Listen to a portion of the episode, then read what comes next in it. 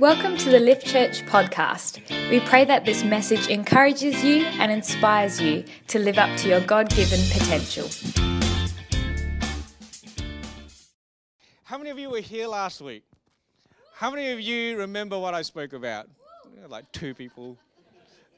Now, I, I really love this series on faith, uh, and a big part of it is that it's something that God's been outworking in my life and Pastor Beck's life as well. We, uh, we, we are sensing that God's stretching and drawing our faith, and, and so we wanted to do a series about faith, about unpacking and explaining faith, because I think so many of us have got really bad ideas about what faith is.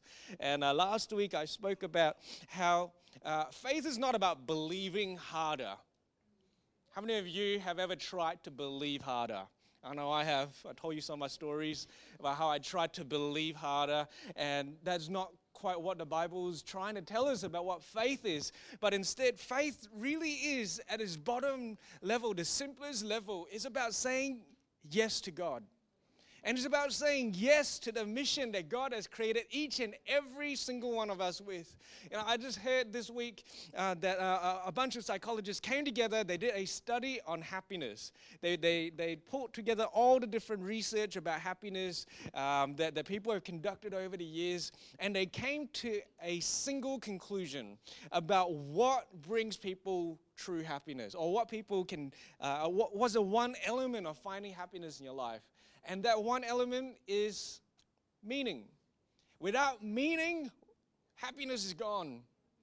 And I will put forward to you that you cannot find meaning in life unless you find something that transcends time transcends my small, little, tiny existence. It's something so much bigger.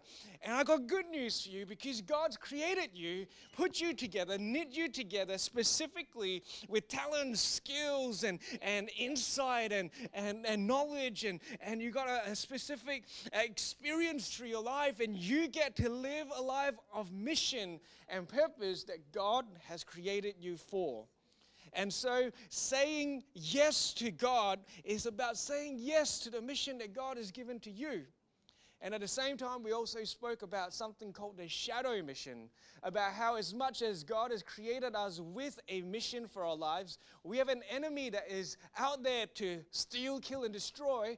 And so he awakens something up in us called a, well, I'm calling it a shadow mission. I don't know what he wants to call it. He can call it whatever he wants to.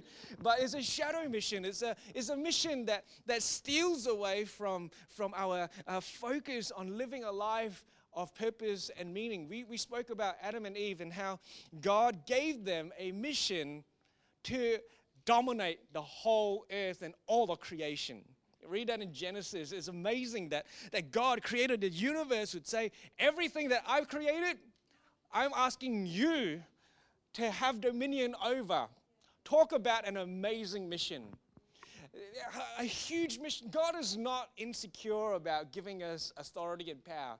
But at the same time, what happened was in the garden, we had this serpent who, who is Satan, our enemy, who said, God's withholding from you.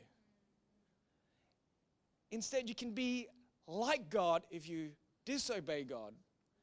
And so awaken a shadow mission in their heart to become like God rather than to take on a mission that God had already given to them. And we know what happens next. They get kicked out of the garden. They were never again ever able to live out the mission that God had called them to live. How sad. And I believe that through Jesus Christ, we now once again have access to live a life of meaning and purpose. Through Jesus Christ, I no longer have to contend uh, with a second rate, second best existence, or even third rate or third best, or I don't have to settle. I get to live the most amazing life. And I believe that that's what God has got for each and every single one of us. I don't know, I thought you guys would be a bit more excited about that. I was like, okay. Still no reaction. You'd rather me talk about jokes about how women need to take three weeks to do makeup than talk about your mission. Oh my gosh. you know, there's, there's something amazing that God has got for each and every single one of us. That's what faith is about is, a, is about uh, saying yes to God. And, and, and I want to unpack what that looks like a little bit more today. And I really hope that it's going to be practical and useful for you. But I also pray that you're going to have something in you that stirs up and awakens through this message. So, can we pray? Can we just take this moment and allow God and the Holy Spirit uh, to begin to speak into our lives? God, we give you free rein. We say yes to you for whatever you want to do in our hearts and our lives. I pray that something gets stirred up, something gets awakened today. I pray that people walk out of here uh, with a different uh, sense of what their life is meant to look like. No matter what is going on, no matter what has taken place, we know that our future is secure in you. We know that we have a hope that is never put to shame. We know that when our faith is in you, that, that, that doors begin to open. And I pray for that over each and every single person this morning. And this we pray in your mighty name. Amen. Amen. All right. Well, this week I was reading the Bible as um, a good Christians should. And um, I was reading the Bible, and uh, anyone read their Bible this week? Yeah. Cool. Some of you just said yes because you were too scared to say no and be honest in church. And like, no, we don't do honesty in church. I'll just say yes. And I was reading the Bible this week, and I came across this story, right? And this story is a famous story, but as I was reading it, God began to put some interesting thoughts into my head. And it's a story about Moses. And you might know Moses from Prince of Egypt, or you might know Moses from Exodus, Gods and Kings, uh, or, or, one of those movies. I love those movies. I, I love, I love Christian Bale's uh, depiction of Moses and the struggles that he went through. Yeah, there was some creative license in it, but hey, uh, God is not a little boy with a broken head. But, um, but at the same time, it, it shows us a struggle, the struggle that Moses went through and kind of humanize uh, Moses a little bit uh, for us. And as I was reading uh, his story again this week, uh, something began to open up uh, for me. And so let me just set the context for you. See, Moses was. Uh, uh, was born into a very turbulent time. The Hebrew people were living in Egypt and um, they, were, they were multiplying really quick let's just put it that way. And, um, and, and so they were rapidly expanding in terms of their population. And the Egyptians got a little bit scared. And so the Egyptians are like, um, hang on, hang on, this is looking dangerous. Let's make them slaves. And so the Hebrew people became slaves. Um, but when slavery came, they multiplied even quicker. Kind of crazy. And so Pharaoh was a bit scared about that. And he said, we need to kill every firstborn son in, um, that, is, that is born. I love this part of the story because I find it fascinating. Because uh, uh, Pharaoh talks to a couple of midwives and he tells the midwives, these are Hebrew midwives, he says to the midwives, hey, when a boy, when you're helping the women deliver, if it's a boy, you kill him. And um, they didn't listen because they were God fearing, and, and, and, Pharaoh calls them back in again and says, Why are you guys not, not, not killing the, the boys? And their response is hilarious. I love it. He said, Hebrew women are very vigorous. they pop them out before we get there. It's literally the response, right? You need to read the Bible and laugh sometimes. It's not just this boring old stuff. Midwives telling Pharaoh, Hebrew women pop the babies out before we get there. It's like, what the heck is going on? And Pharaoh's like, oh, okay, I guess I could need to send soldiers now then. Didn't do anything to Hebrew midwives. God blessed them with their own family. Like, I, I think, uh, yeah, obedience to God is crazy. And, um, and, and so it is in that context of, of real turbulence and, and, and genocide, really, that Moses is born. And again, the Bible tells us that uh, uh Moses' mom looks at this boy, just freshly born out of her rigorous, vigorous body. And um, he's born, and she looks at him, and he goes, and she goes, "This is someone special."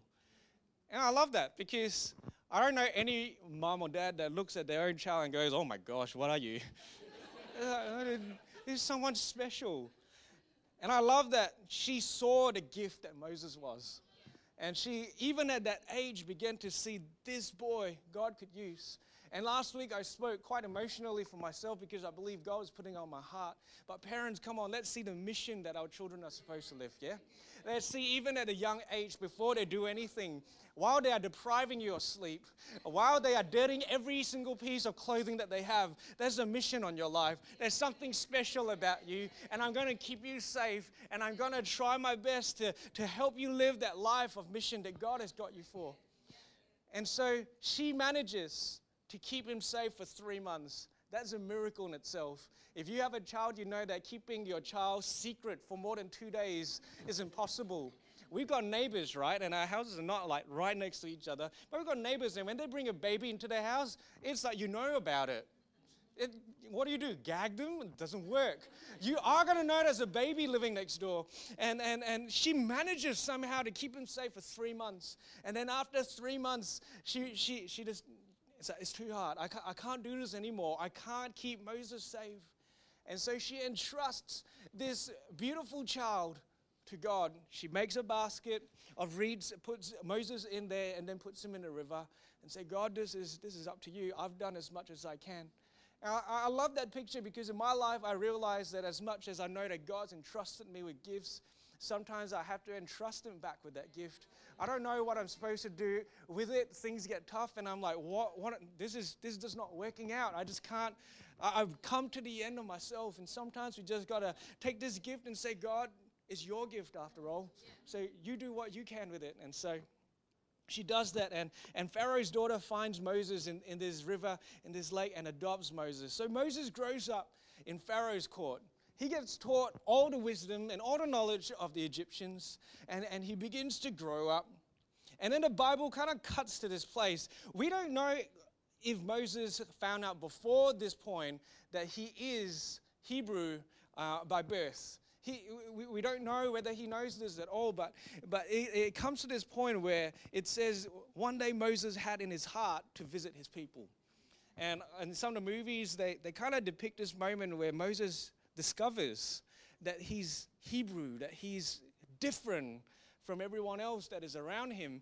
And, and so he has it in his heart to visit uh, the Hebrew people. And, and, and he goes down and he sees the oppression that is taking place. He sees that his people are enslaved and, and, and being beaten up and, and yeah, terrible, terrible scenes. And I believe that as he was standing there, something began to stir in him. Maybe for the first time, he realized I was put on earth to do something about this. God created me. Maybe he didn't know about God, but said, I, this is something that I'm, i must do something about this. You know, as a pastor, I speak to many people, and many people tell me, I don't know what God's called me to do. I don't know what God's called me uh, uh, to as a mission. And I guess over the last couple of weeks, as we talk about missions, uh, for some of you, maybe it's quite difficult because you're, you're sensing that I don't know what God's called me to. Well, let me put it this way I think one of the most helpful things that God has ever uh, put on my heart is that our mission is not simply about what we enjoy doing. It's not simply about getting the best for me, but quite often it's about a problem that you are here to solve. And Moses, when he saw the plight of the Hebrew people, I believe that something awakened inside of him. It was a almost a natural reaction, a natural kickback to the fact that he saw something taking place that shouldn't be taking place. And I think that something awoke in him. And in that moment, he saw an Egyptian slave master beating a Hebrew man. And filled with this sense of, I must do something about this, he takes out this Egyptian slave master, kills him, buries him. And I'm thinking that this guy probably thinks that, feel, that felt right. I think that's what I'm meant to be doing. I'm meant to be freeing my people from slavery. And so he comes back the next day. He comes back to, uh, uh, to the Hebrew slave place. I don't know what they call it. And um, he sees two Hebrew men fighting. And, and he, sees them fighting. He gets in between them and he starts to talk to them and says, Why are you fighting amongst yourselves? You see, he has not just a heart to freedom from slavery, but he sees that there's problems in, in the way that they're doing life. And he, he feels, I'm not just going to set you free from slavery. I need you guys to see that there's something bigger happening here. And that's what the mission of God does. When you're walking in it, you see little things and you're like, man, why is that happening? Why should that be happening? God stirs inside of your heart. Is that have you got anything in your life that just stirs you in that kind of a way? Maybe God's pointing you to your mission. But unfortunately for Moses, when he got between them and he started to talk to them about it, what happens next? It's not so good. One of the Hebrew guys turns to Moses and says, What are you going to do? Are you going to kill me like you killed that Egyptian man? Moses thought to himself, I have been rumbled. And then the Bible kind of cuts to the point where Pharaoh knows about this that is happening, and, and now Moses has to run for his life. So Moses runs to the land of Midian, and for the next 40 years, doesn't think about Egypt at all. He becomes a husband, he becomes a father, and he becomes a shepherd. He takes on this new role in this new life, and he's just kind of living in this unknown, unseen existence until one day. One day, God comes and visits Moses, and we can read this in Exodus chapter 3. And it says in verse 2 There the angel of the Lord appeared to him in flames of fire from within a bush. Moses saw that though the bush was on fire, it did not burn up. So Moses thought, I will go over and see this strange sight, why the bush does not burn up. I, heard this joke ages ago. I need to tell you this joke. Um, George Bush dies and goes to heaven. And um, as he goes to heaven, he, he sees um, Moses. And he goes up to Moses and is like, Hey, Moses. Moses sees him and runs in the, uh, the other direction. George Bush is like, What the heck's going on? So he chases after uh, uh, uh, Moses and finally catches up with him and says, Moses, why are you running away from me? And Moses says, The last time I talked to a bush, I walked in a desert for 40 years. Great joke. Father's Day is coming up. I love that joke. I'm sorry, I read that so long ago, it still makes me laugh. And um, so we, we got Moses and this bush happening. And God spoke to me from this story. It was really interesting. I started to think about this because we get this insight in, in, in verse 2 that, that this bush is an angel of the Lord. Is, is, and when you read the angel of the Lord in in the Old Testament, it often refers to Jesus. This is probably Jesus talking straight to Moses out of this bush. And, and, we know that. We get given this insight that this bush is from God. But when you read it, you see that Moses doesn't know that yet.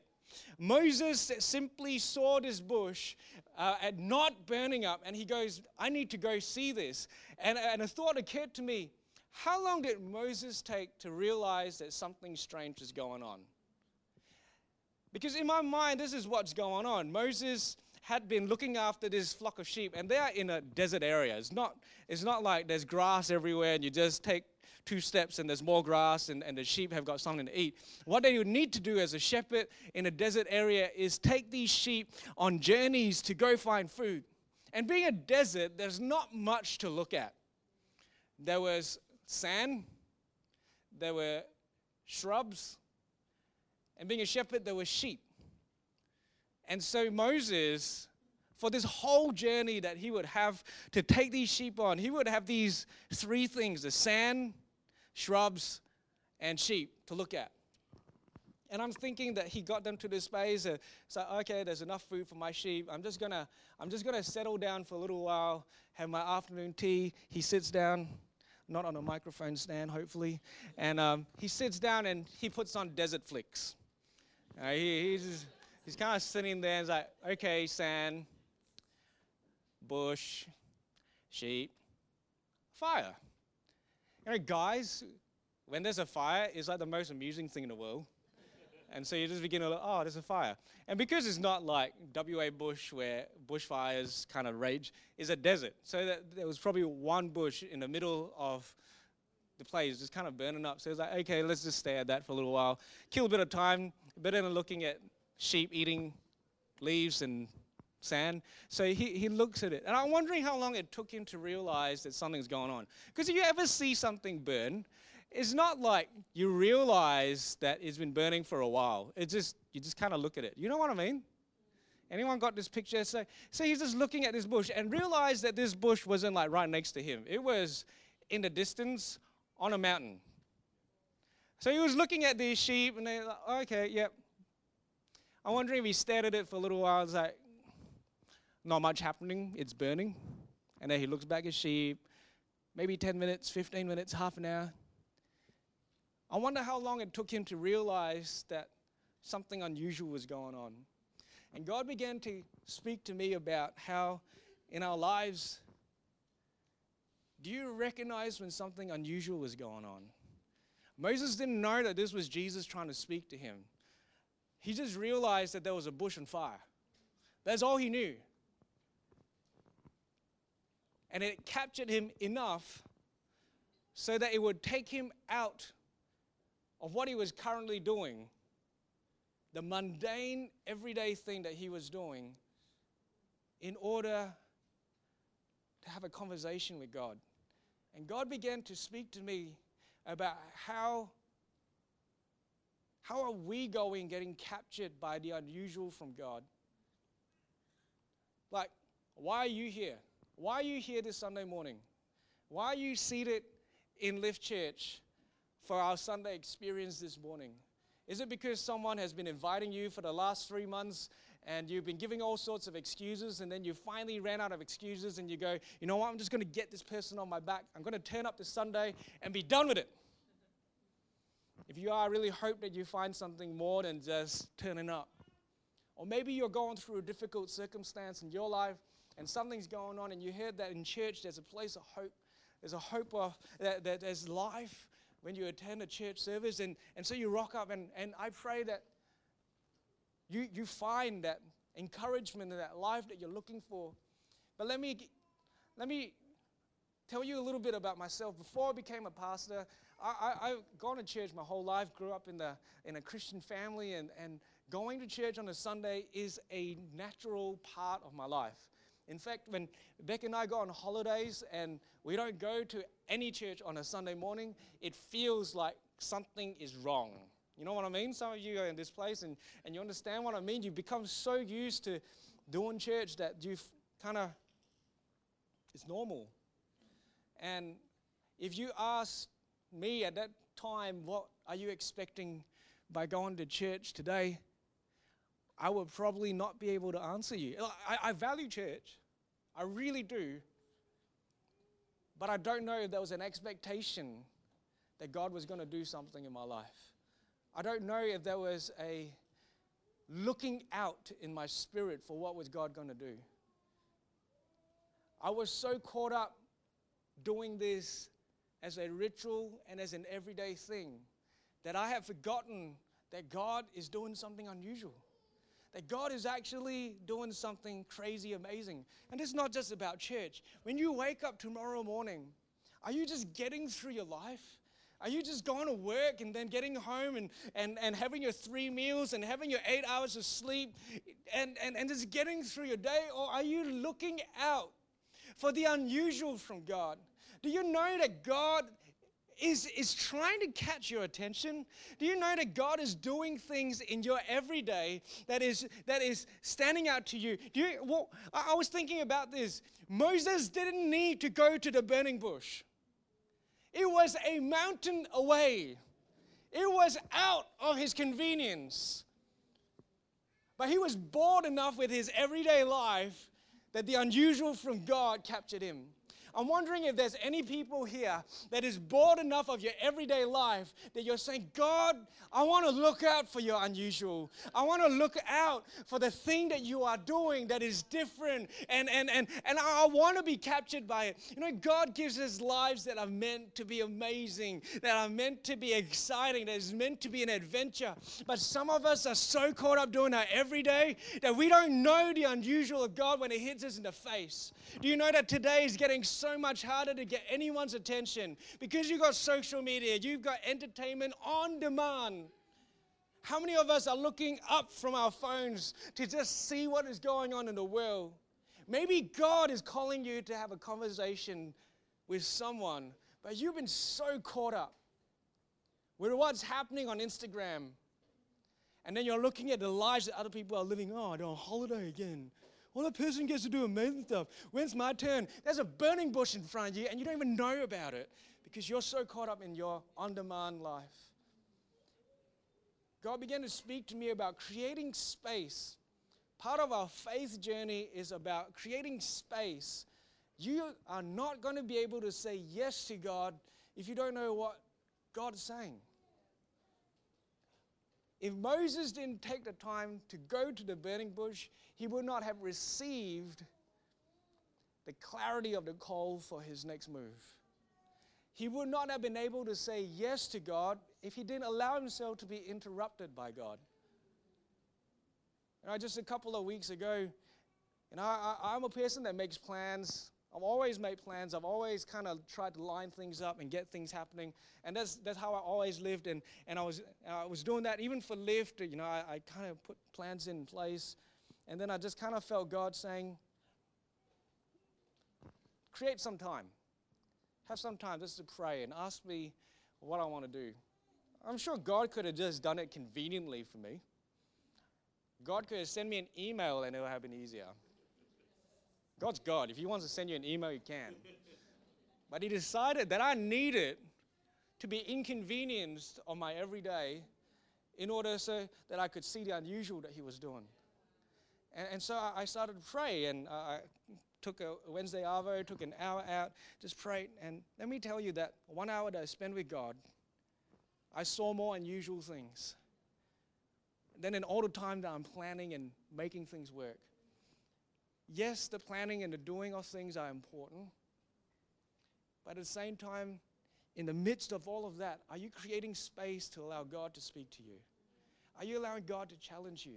You want to grow in your faith? Allow yourself to be interrupted. Allow yourself to start to see the unusual of God. And then God continued to speak to me because what happens next is, is again mind blowing. We all talk about the burning bush as such an amazing thing that happened for Moses. And, and, and so God begins to unpack and he begins to tell Moses, uh, Moses, I'm going to use you to rescue the Israelites. Remember that Moses thought that this was what he was meant to do before. Remember that when he was in Egypt and he saw the Israelites, I believe that he already sensed that there was something about the Hebrew people that he needed to do something about that. And so when God comes and outlines how this is going to happen, in fact, God begins to talk to, the, talk to him about how Pharaoh was going to reject him for a little while and, and he was going to bring all these plagues into, into place in order to bring the Israelites out of Egypt and all of that stuff. Like, God just unpacked it. And I thought, you know what? If God ever that clearly spoke to me about what I was supposed to do, how could you say no? Yeah, how, how could you say no? But but I began to read what happens, and and first Moses is like, You got the wrong guy. God begins to say, No, you're the right guy, and I'm going to be with you. And said, No, but other people are not going to recognize that I'm the right guy.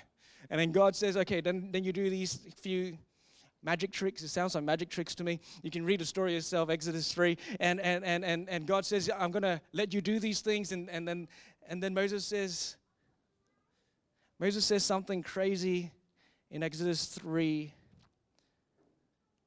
verse. I've lost it. Go notes. I think it's up there anyway. Maybe not. My bad. No, sorry, Exodus 4, verse 13. I was looking at the wrong chapter. Exodus 4, verse 13. They, they've had this big conversation about how God was going to use him. And then Moses says this crazy line. He says, Pardon your servant, Lord. Please send someone else. I find the first part hilarious. Pardon your servant, Lord. Moses was just giving God lip service in this moment. If he really was seeing himself as God's servant, he wouldn't be like saying no. The fact that he was saying, Pardon your servant, Lord, it was just like, you crazy, but because you God, I need to be nice to you. He was just basically saying, Get me out of here. This is no way am I going to do what you're asking me to do. And that stuck with me because I've always had this thought. I've always had this in my imagination that if I had a flippin' burning bush experience, I would never be able to say no to God. Moses is the exception. But then God began to put in my heart that maybe for many of us, we've been interrupted by God and God's already spoken to us, but we're still saying no. Because a shadow mission is easier to say yes to. See, for Moses, God began to just put this on my heart, and Moses knew that he was meant to be some kind of rescuer of some kind. But when he tried it in Egypt 40 years ago, someone ratted him out. How did Pharaoh know that Moses killed someone? Someone told Pharaoh. His attempts to be a hero ended up in him being a fugitive. And then what happens next? I didn't tell you this part of the story, but you might remember it. He goes to Midian, and the very first thing that he does when he enters into Midian is to save his soon to be wife. You can read about it. He actually rescues these women who are trying to water their camels, and, and there were these bandits that were coming around trying to chase them away, and Moses fights them off, saves the woman, gets a wife. And I'm thinking, I see what's happening here. As much as Moses always knew that he was meant to be a rescuer, he was happy to be his wife's rescuer, and he didn't want to be Israel's rescuer anymore. He was happy with his lot. He was happy with this space. She sees me as a hero. Those people rejected me. Those people ratted me out. And you can see in his responses to God, those people will never, never believe that you're the one that sent me. They're going to reject me. You are sending the wrong guy because they are not going to accept me. And so Moses settles for a second rate existence in this moment. He says yes to his shadow mission because his shadow mission is safe. His shadow mission is under his control. I already have a wife, I already have a child that looks up to me and thinks that I've got it made and thinks that I'm everything to them. So, yes, I will look after my, my sheep and walk them around a desert, and that's going to be enough for me because they acknowledge that that I am someone of value, but they didn't. And I'm wondering whether some of us, I'm wondering whether some of us have already had burning bush moments where God spoke clearly into your heart about the life that you could live with Him as a part of it. But because your shadow mission is still more appealing, you're saying no to it. And then you go through your life and you get to a place where you're like, I don't know what God's called me to do. I'm just, just getting through my week, getting through my day. And that's enough. I'm convinced, I'm convinced that every person in this room has already had an invitation by God to live your life on mission. I'm convinced. I don't think God has looked around his room and go, you, you, you, skip you, don't like you. Your beard's a little bit weird. Let's go with that person. Your makeup's not done right. I don't think God does that. I'm convinced that God looks at each and every single one of you and He's already given you an invitation into something so much more. But because our shadow mission is more comfortable, our shadow mission is more attainable, our shadow mission is more whatever. We say yes to it. See, this is where God began to really unpack what faith looks like. See, faith is not just saying yes to God, because yes is pretty easy is actually saying no to our shadow mission as well. We actually have to say no to some of the things in our lives in order to say yes to God. The Bible, Jesus talks about it this way is that count your cost. he said, count your cost.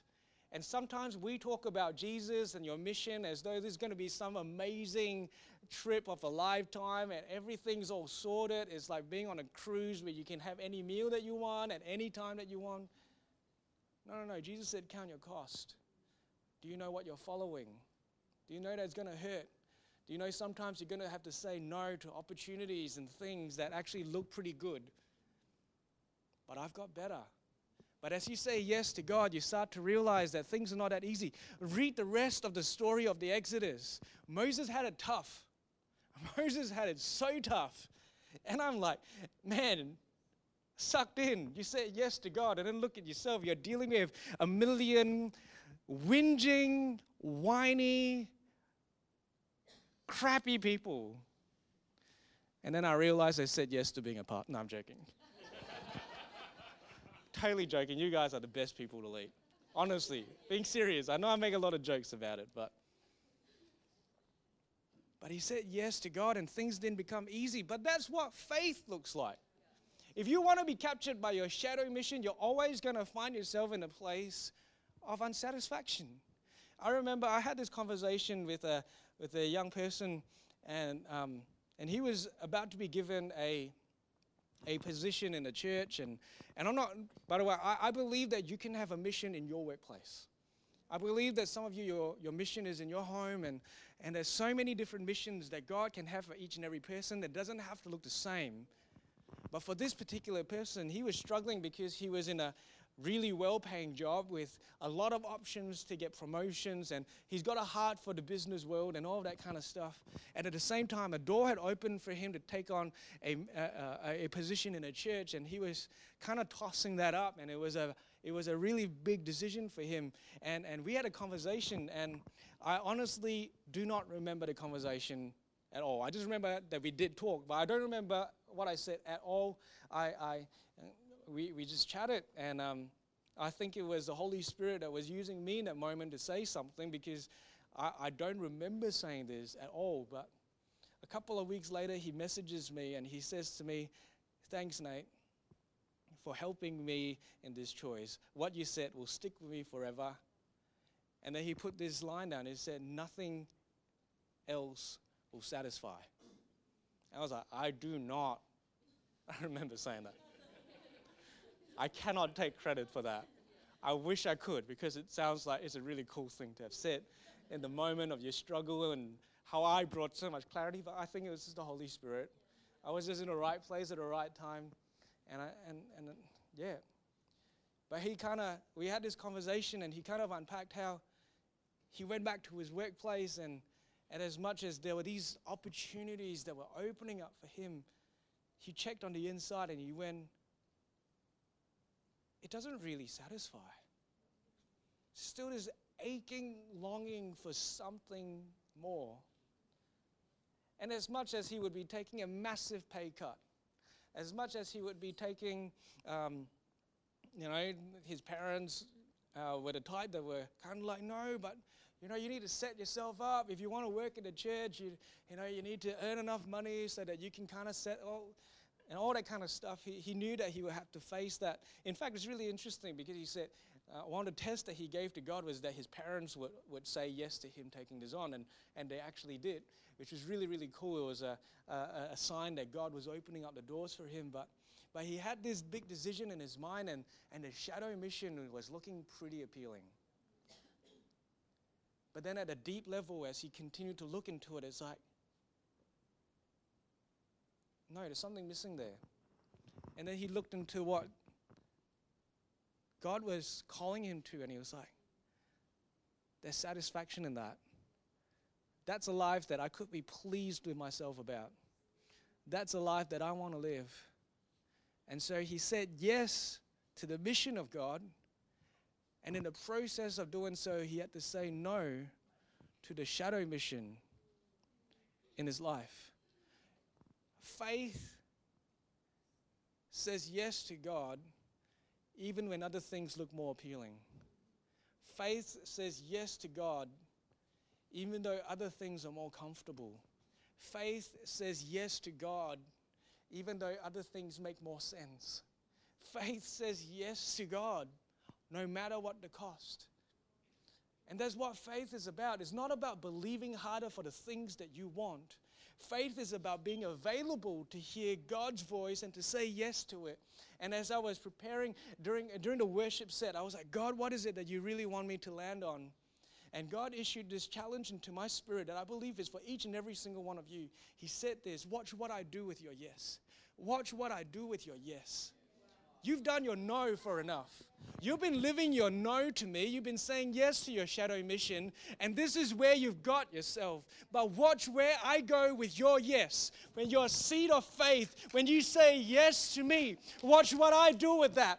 Moses had his wife and his child, and he was, oh, look at me, I've got my life that I wanted. But there was a million other people that needed him to say yes. Watch what God did with his yes. It was a reluctant yes, it was a hard yes for him to say. It took God a long time to negotiate. Can you imagine negotiating with God? But Moses negotiated with God to the point where he was like, all right, I will say yes. But then look where it took him. Moses then writes five books of the Bible.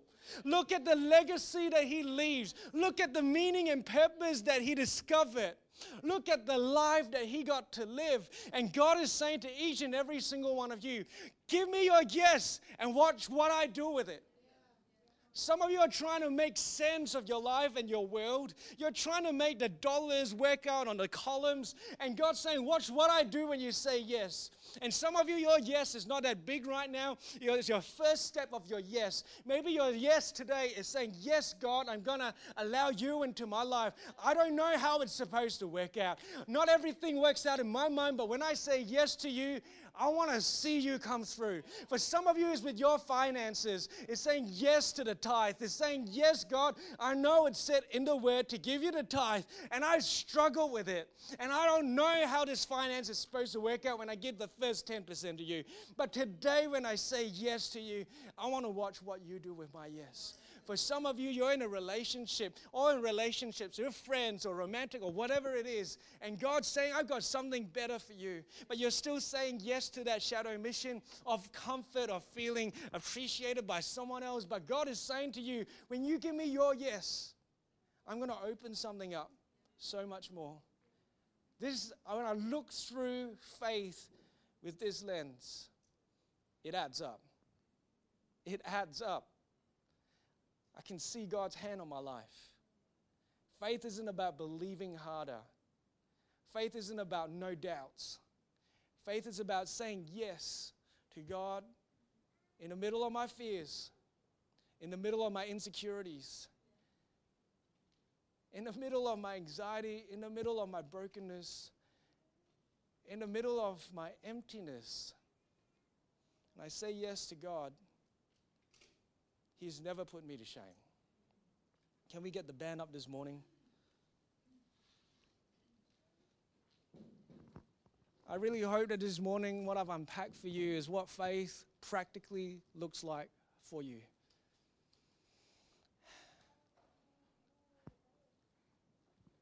And let me say, I understand that the first few times you say yes to God is the scariest. It's, it's the most, it's the ones that you get the most pushback with. And I completely understand it.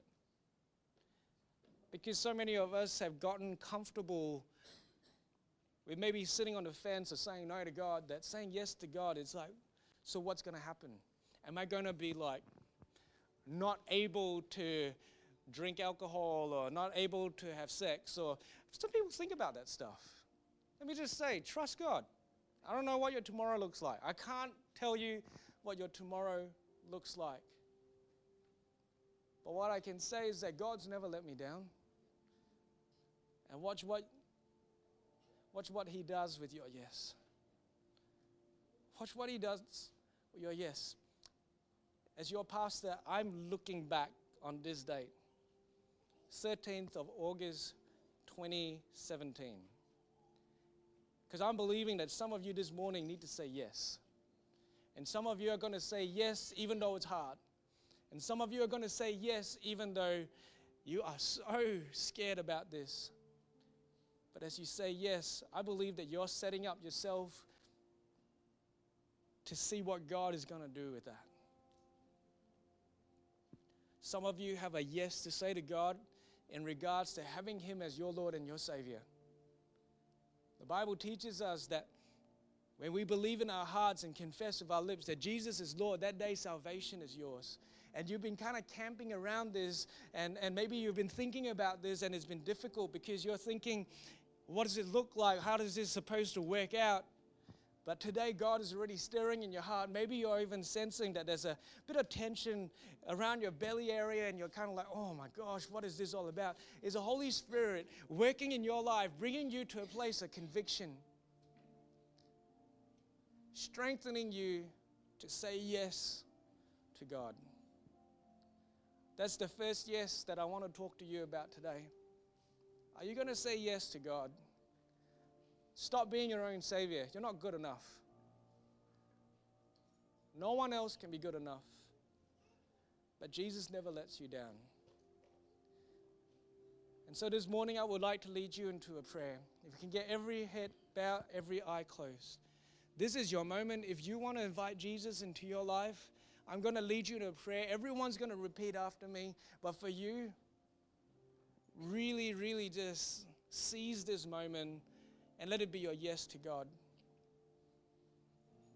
So let's say this prayer together, church. Dear Jesus, I want to say yes to you. I've lived the life of no. I've sinned. I've fallen short. But I know that you went to the cross for my sin, and I want you to be my Lord and my Savior. Wash me clean. Live in me. Amen. Thank you for tuning in today. If you would like to find out more about Lift, check out our website at theliftchurch.com.au.